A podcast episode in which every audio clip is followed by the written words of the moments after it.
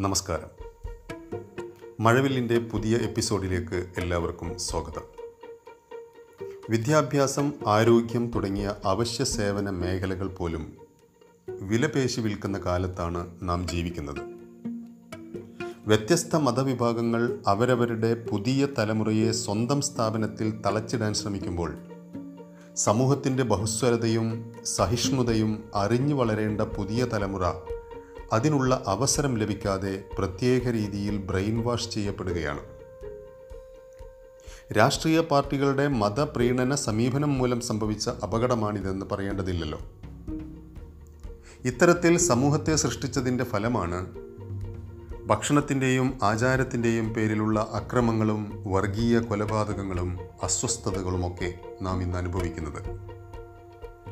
പൊതുവിദ്യാലയങ്ങളിലെ സാമൂഹിക വ്യത്യസ്തതകൾ പങ്കുവെക്കലുകൾ പങ്കുചേരലുകൾ ഇത്തരത്തിൽ ലഭിക്കുന്ന മഹത്തായ അറിവിന് അവസരം ലഭിക്കാതെ പോകുന്ന വിദ്യാർത്ഥികളെ കാണുമ്പോൾ വല്ലാത്ത വേദന തോന്നാറുണ്ട്. വിദ്യാർത്ഥികളുടെ പ്രത്യേക കഴിവുകൾ കണ്ടെത്താനോ വ്യത്യസ്ത കലാപരിപാടികളിൽ പങ്കെടുക്കാനോ കഴിയാതെ അടിച്ചമർത്തപ്പെടുന്ന ഇത്തരം കേന്ദ്രങ്ങളിൽ നിന്ന് വൈകാരിക മാനസിക വൈകല്യങ്ങളോടെ മനഃശാസ്ത്ര സഹായം തേടിയെത്തുന്നവർ ധാരാളമാണ്. ഈ സാഹചര്യത്തിൽ ഇന്ന് നിങ്ങളുമായി പങ്കുവെക്കാൻ ആഗ്രഹിക്കുന്നത് വ്യക്തികളുടെ പ്രത്യേകതകളും കാര്യങ്ങൾ മനസ്സിലാക്കാനുള്ള വ്യക്തികളുടെ കഴിവിനെയും സംബന്ധിച്ചാണ്. സ്കൂളിലും കോളേജിലുമൊക്കെ ധാരാളം കാര്യങ്ങൾ പഠിപ്പിക്കാറുണ്ടെങ്കിലും അത് മനസ്സിലാക്കുന്നത് എല്ലാവരും ഒരുപോലെയല്ല.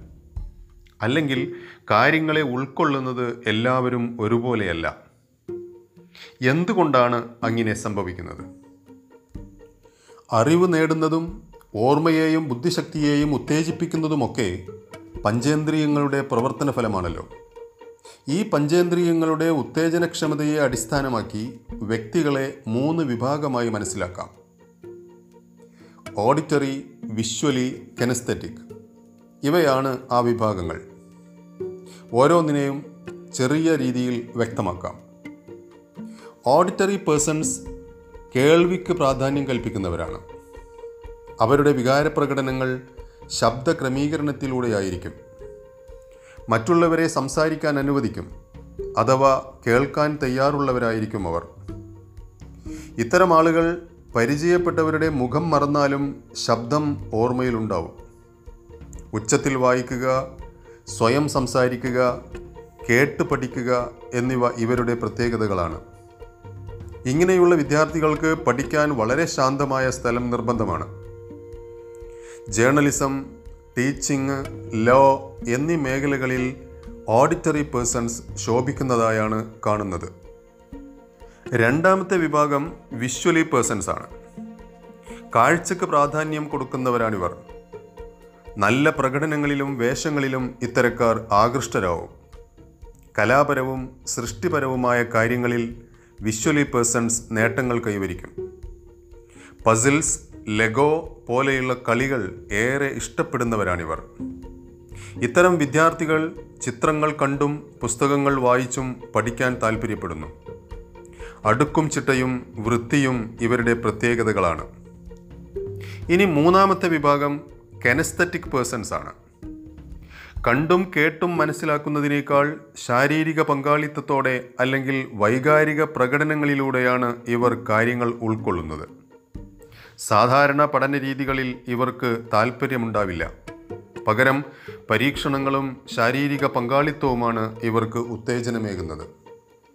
സാങ്കേതിക വിദ്യയുമായി ബന്ധപ്പെട്ട ജോലികളിലാണ് ഇത്തരക്കാർ തിളങ്ങുന്നത്. ഏതൊരു കാര്യവും ആസ്വദിക്കുന്നതിനേക്കാൾ അനുഭവിക്കുന്നവരാണിവർ. സ്ഥിരോത്സാഹവും സമയനിഷ്ഠയും ഇവരുടെ പ്രത്യേകതകളാണ്. സുഹൃത്തുക്കളെ വ്യക്തികളുടെ ഇത്തരത്തിലുള്ള പ്രത്യേകതകൾ നേരത്തെ കണ്ടെത്താൻ സാധിച്ചാൽ അവർക്കനുയോജ്യമായ സാഹചര്യമൊരുക്കാനും അതിലൂടെ വ്യക്തികൾക്ക് പൂർണതയിലെത്താനും സാധിക്കും. പഠിക്കുന്ന സ്ഥലവും അത് പകരുന്ന അധ്യാപകരും രക്ഷാകർത്താക്കളെപ്പോലെ തന്നെ വ്യക്തികളെ വാർത്തെടുക്കുന്നതിൽ പ്രധാനമാണ്. വ്യക്തികളുടെ കഴിവുകളെ പരിപോഷിപ്പിക്കുന്ന സമൂഹത്തിലെ ബഹുസ്വരത അനുഭവിക്കാൻ കഴിയുന്ന രീതിയിലാവട്ടെ നമ്മുടെ വിദ്യാഭ്യാസം എന്ന പ്രത്യാശയോടെ. ഇന്നത്തെ മഴവില്ലിൽ നിന്ന് വിട പറയട്ടെ. നന്ദി.